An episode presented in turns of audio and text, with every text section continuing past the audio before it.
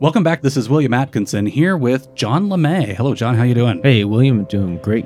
And today, what is our subject material? We are going to be talking about all about meteors and fireballs and asteroids of the green variety. Of the green variety. Today in the pit. All right, so what I've got to bring to bear is from Live Science, published Brandon Specktor. The title here is Green Comet C 2022 E3 How to View the Rare Stone Age Visitor from Deep Space. A comet will make a close approach to Earth on February 1st before sailing off into deep space for millions of years. And this is kind of coincidentally interesting because a couple of months ago, or weeks ago, excuse me, back in November, I came across a CBS News article headline Harvard scientist says interstellar object may be a probe sent by alien civilization. Mm. Quote uh, out of the article A pair of Harvard scientists say a massive, fast moving visitor to our solar system may have been sent by an alien civilization. So, those two in particular are quite interesting to me. I see you have a stack of papers over there, John. I do. I can't wait to dig into this one. I think we could actually probably do several episodes just on this uh, green meteor that's coming and then uh, the ones from the past. So, like we usually do, we'll give you a brief little history lesson, some some things you maybe didn't know about. So back in the late 1940s, New Mexico was the location of a huge flap of green fireball sightings. When was this? Uh, the late 1940s. You know, interesting. My father mentioned that he saw a green fireball when he was ranching as a kid in the 50s up on the bluffs east of town. Yeah, not surprising at all. And so the the peak window for this was about 1948 to 1950, but the sightings continued on for the next decade. For instance, the article I'm about to read from comes from 1962, and it features an individual, Dr. Lincoln La Paz, very cool name. He was the head of the New Mexico University Meteoritics Institute. And uh, so the article I have here in front of me comes from 1962, which was, you know, about a over a decade after the big uh, flap of sightings between 1948 to 1950. So these these things just happened sporadically through the 50s and the 60s. But this article, the headline is "Fragments from Huge Meteorite Shower Sought." So basically, uh, La Paz was looking for the fragments of this uh, meteor that uh, witnesses said exploded and showered blue and orange red fragments all over uh, northern New Mexico. Uh, they said it was specifically around the mountain country northwest of Los Alamos. And uh, several people, when they were out driving at night, they saw it. A woman is quoted as saying everything went everything went blue and green in the car when she saw it explode. And so again, you know, uh, these meteors were a big deal for La Paz. And uh, we also have another article here that I thought was interesting and might provide some interesting fodder for our story date on this one is cut off. So I get these from a literal yellow manila file folder in the historical archives, and sometimes they're just clippings and nobody put the date on them. So I don't know the date on this one, but the, the headline is Meteorite was a descending spirit. And, uh, you know, this is written in the vernacular of the times. It says, quote, Indian superstition is hampering search for a large meteor believed to have fallen in the northwest corner of New Mexico, said Dr. Lincoln La Paz. And uh, just to kind of summarize it, La Paz uh, was talking to some Native Americans that live in the Four Corners area and uh, they saw a meteor descend to Earth. They basically thought that it might have been something spiritual, so I guess they weren't very helpful. I think they wanted to keep its location a secret or something. That's kind of interesting. We might play with that, might not. So then what we've got is a showering of strange colored meteorite objects coming over New Mexico in the uh, early stages of the space race. Mm-hmm. Yeah. Uh, you know, with the uh, rocketry and everything else uh, that was going on with Robert Goddard here. And clearly it's tying it to the Meteoritics Institute, Dr. Plaz, you said? La Paz, yeah, L A P A Z, La Paz. And then, of course, with the Native Americans, we have a spiritual Mm-hmm.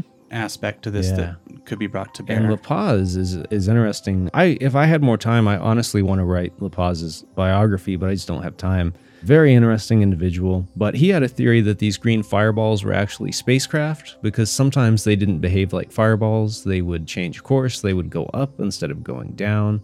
If I'm not mistaken, too, I don't think meteors are supposed to make noise. Like if you read about that, I typically they, they're not supposed to make noise. And some of these, you know, actually did have these hissing noises and things like that, which made them kind of unusual. Now, it's interesting that you mentioned that Dr. LaPaz here had thought these to be spaceships because the CBS article for the Harvard scientists are theorizing these were alien probes mm-hmm. from an alien civilization, right? So Avi Loeb, chair of the Harvard University Astronomy Department, says, quote, it looks very different from objects that we have found in the solar system, end quote. So it's just curious that you've got a modern scientist and then an individual back in the 40s, 50s era with meteorology, well, 1960s. Yeah, basically a stretch of time from, let's say, the late 1940s into the late 1960s, probably. Okay. Yeah, this is coming right out of World War II. You've got the Roswell crash of 47. Mm-hmm. Yeah. And La Paz did investigate that as well. Oh, okay. So That's ve- why he's so interesting. a very interesting character. Give us a little more information on him. That's all that I really remember that was pertinent. But again, he worked at the University of New Mexico studying meteorites for sounds like at least two decades. Okay. Let's uh, start then with a setting. Well, I think our yeah, so our challenge is to link the old green fireballs to the new what is it, a comet? Yes. So we've got the green comet coming into the solar Yeah. system this year and won't be back around for millions of years. The last time the Earth has seen it was during the Stone Age. So we've got a green comet. We have the green fireballs from the 40s, 50s. And we have from both what you brought and I brought scientists who think there's alien civilizations tied to these in some way. Yeah. Now, I'm going to clarify on my end. The Harvard scientists uh, were talking about meteorites that had already been here, not talking about the green comet. So we've got the setting, and the setting's going to be 1940s, and we've got a scientist who's studying these uh, mysterious fireballs. Yeah, the green fireballs. And then from there, where do we go? So, well, I think we always need to establish our conflict or our threat. So we have different options for what the threat could be. One is the green comet is actually going to hit us, and only this meteor expert from the 1940s knows how to change its course somehow. Or it is an alien craft with some devious agenda. And then I have a more a more spiritual angle to it we could pursue. So it's a green comet, and then we go back to the article about the Native Americans thinking it was a spirit. Well, in cult Illuminati folklore, whatever you want to call it, they believe in the Green Man. Ooh. Have you heard of the Green Man? I have not heard of the Green Man. This will be new for me. Yeah, so my oh gosh, my my memory isn't great on it, but it basically goes back to kind of like Pan and paganism and it's like a nature god. Okay. So he's like the green man that represents nature, I believe. And so like that could also be the threat or the bad guy is the secret society believes that this green comet is heralding the return of the green man or something. Ooh, the heralding of the Green Man. That sounds like the book title right there. And it's totally unexpected because you think it's going to be about this comet, but then if it's, you know, about the green man, and uh, just uh, to back up what I said earlier, Wikipedia's definition of the green man is a legendary being primarily interpreted as a symbol of rebirth, representing the cycle of new growth that occurs every spring. And we're close to spring right now. Hitting on that, the comet of interest here, not just spring, but we are in the the seasons of New Year, right? You've got the Gregorian calendar, January 1. There's the Chinese New Year. Then we've got also the first of Nisan coming up for the uh, Hebrew calendar. Yeah, and then I'm looking through different interpretations of the Green Man. Uh, the Egyptian god Osiris was painted green a lot of times. They have made a Jack in the green in London. So a lot of a lot of green men that just represent like a pagan rebirth. Not to mention all the little green men downtown Roswell. Yeah. So we've got the possibility then that the comet is going to hit us, or it's coming back from a spiritual nature, or something of an alien being who has historically been perceived mm-hmm. as a god. So kind of that Stargate feel with oh uh, the Goa'uld, I think is what they were called. Yeah. And then we have the protagonist of the story being this meteorologist of the era that gets cryo frozen. Mm-hmm.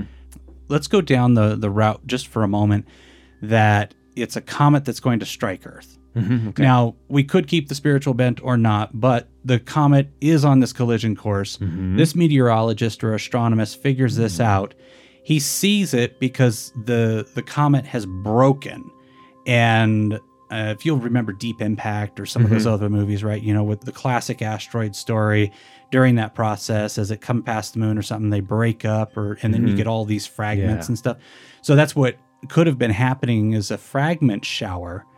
Ah, back in back in the 1940s and 50s. That's what you're saying. And then the meteorologist gets uh, smart, tracks things, and discovers this comet that he calculates is going to strike Earth. Yeah. He's the only one who has a plan, and nobody believes him. So I'm not I'm no scientist, but you know, lots of movies are dumb anyway. So the way my mind works, and maybe this is dumb, he needs pieces of the on oncoming green comet to destroy the green comet. Only p- fragments can somehow make the explosive to destroy it, and so that's why he's always searching for fragments. And then we also have another article from 1955 about these guys who study meteorites, quote unquote, drooling over tales of the lost king meteorite, which came down in Africa. and they, they called it the Iron of God, which is a really cool name. Ooh. Jumping off of that, I'm thinking maybe not a movie or a book, but a comic book. Okay, so going over into that realm where the unbelievable becomes not necessarily believable, but acceptable. And I like your idea with the um, the having the shards to be able to take the comet Yeah. out. My thought is maybe the comet is not going to strike Earth; it's going to near miss Earth. But every time it near misses Earth, we have a mass extinction event. Yeah. And this is why the dinosaurs went extinct. hmm Yeah. And then why the last ice age occurred or stopped or whatever, Mm-hmm. right? And so he's figured out this cyclical Yeah. pattern. And he's recognizing the outright catastrophe that this poses to all of humanity and the fact that we're not in a position to up and leave the planet. Mm-hmm. Yeah. So he runs down to the local Radio Shack, if you'll remember this particular um, store before it went out of business a few years back, and uh, some some electronic store. He runs down there and he builds himself a cryo freeze. Hmm. Yeah. It is just a dumb comic book or movie, so he could do that. All right, so he does that, and he freezes himself in the mid 1960s, 1970s or so. Mm-hmm. And this is kind of the the real tension point with the Cuban Yeah. Missile Crisis and the Soviet Union. Or we make it more tragic and the government freezes him and he has to be pried away from his family and fake his death and all that. That's another possibility. Ooh, let's go back to the Soviet Union Cold War Okay. thing. The KGB abducts him and takes him to the Soviet Union. Mm. I like it. And he's got a little daughter or a son who will be fully grown by the time he gets thawed out that he reconnects with. Kind of like in that Chris Pratt Tomorrow War movie. Oh yes, Do that.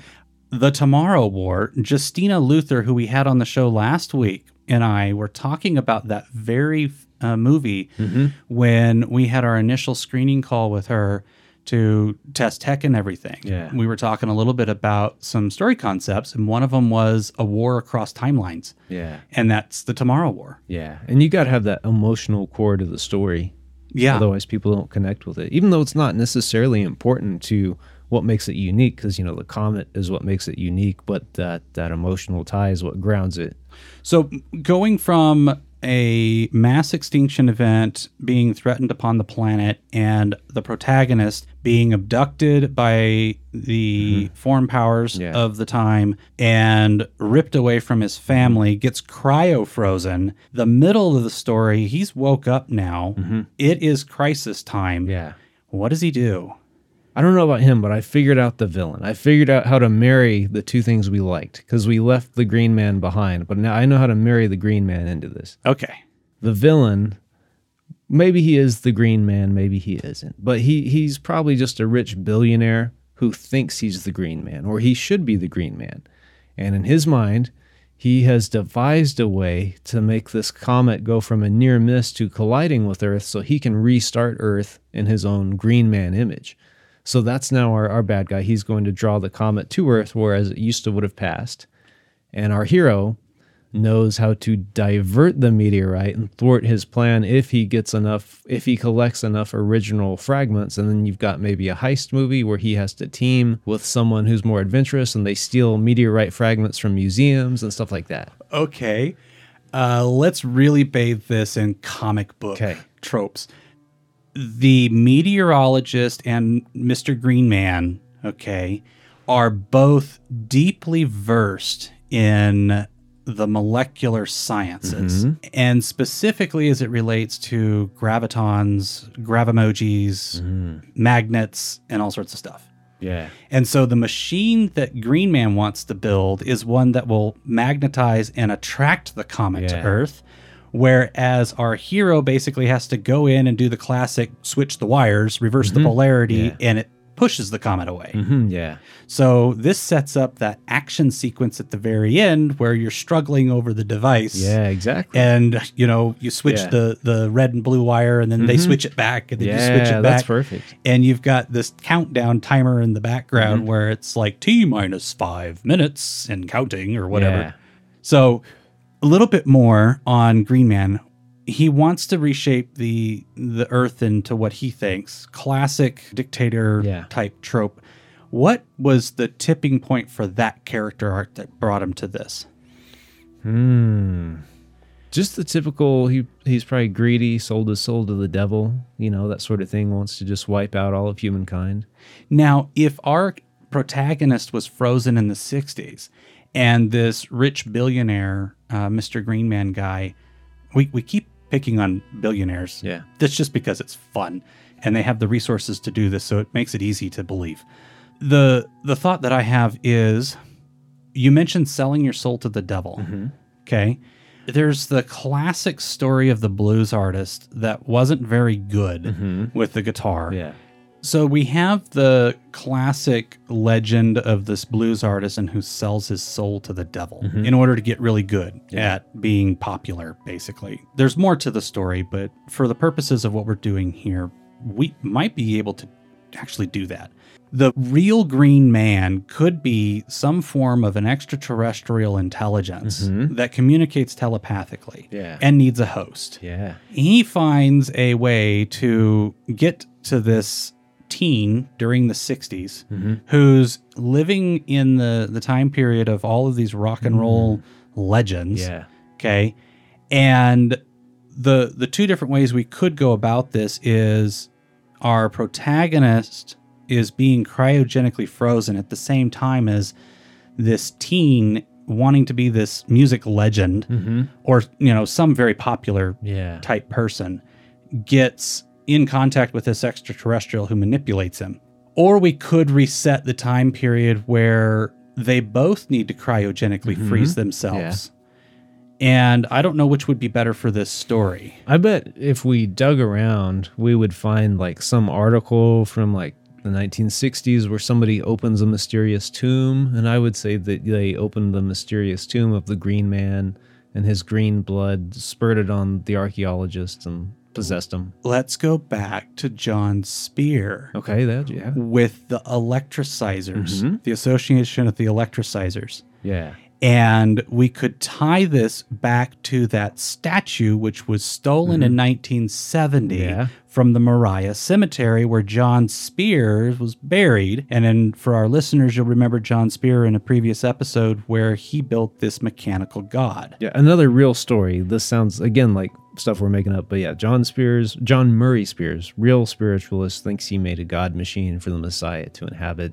1850s, he dies, and then he's buried in the cemetery, and his, the statue associated with him or in the cemetery. It was in the cemetery. The statue was named the Silent Sentry. It was built and put there to honor fallen Union soldiers of the Civil mm-hmm. War.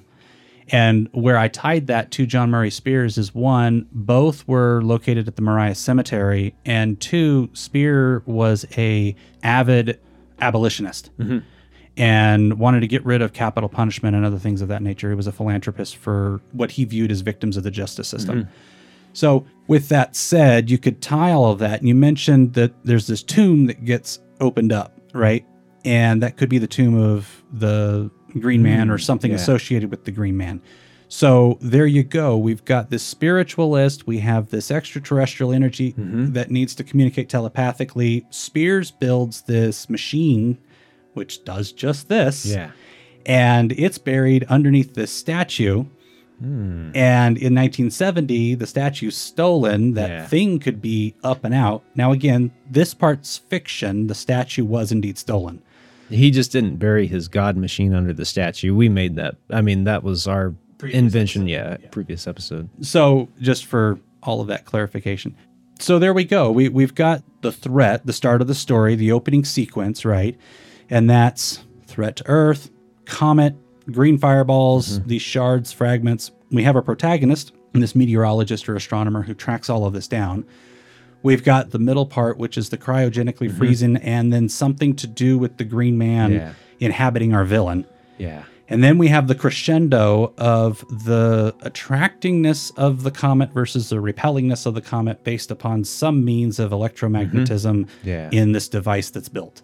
Yeah, and I mean, if we really, I don't think we have to tie in John Murray Spears, but if we wanted to, his maybe his God machine has some ability to repel the comet. If you, I don't know, add the the meteor fragments to it or something. Well, as I mentioned in the previous episode when we talked about this, it looks kind of like a rotary speaker mm-hmm, or yeah. something, or one of those like clocks you used to see in your grandma's house that's got the three gold balls and they spin, right? So classic sci-fi reverse the polarity or just Yeah. Mm-hmm. turn the backward switch on, right? Or the comet really is a green, living celestial being that can move itself, and the the machine communicates with it and makes it kind of like Star Trek Four with the whales. I don't know. to that, going off in a completely etch a sketch this thing Yeah. away and start over, I was actually thinking the origin story for Slimer from Ghostbusters. All right, folks. Hope you've enjoyed this ride. It's been a lot of fun. And I think we're going to stick with green, mysterious objects and celestial bodies in the next episode. Possibly. We might. We might not. We could etch a sketch it all away. Yeah. This is William Atkinson, and John LeMay. You've been listening to Plot Pit. If you're interested in being on the show or want to submit articles for us to read, possibly shape the story of an episode coming up, or just want to submit something that we've inspired you to write and come on the show to discuss how you got there, send an email to submissions at plotpit.com. You can listen to this podcast on any one of your major podcasting services, including Apple Podcasts, Spotify, TuneIn Radio, iHeartRadio, Google, you know the list, and our Twitter account at Plot Pit, same as YouTube. If you're interested in being on the show again, reach out. We'd love to hear from you. This has been William Atkinson on Plot Pit with, John LeMay. and we'll catch you around.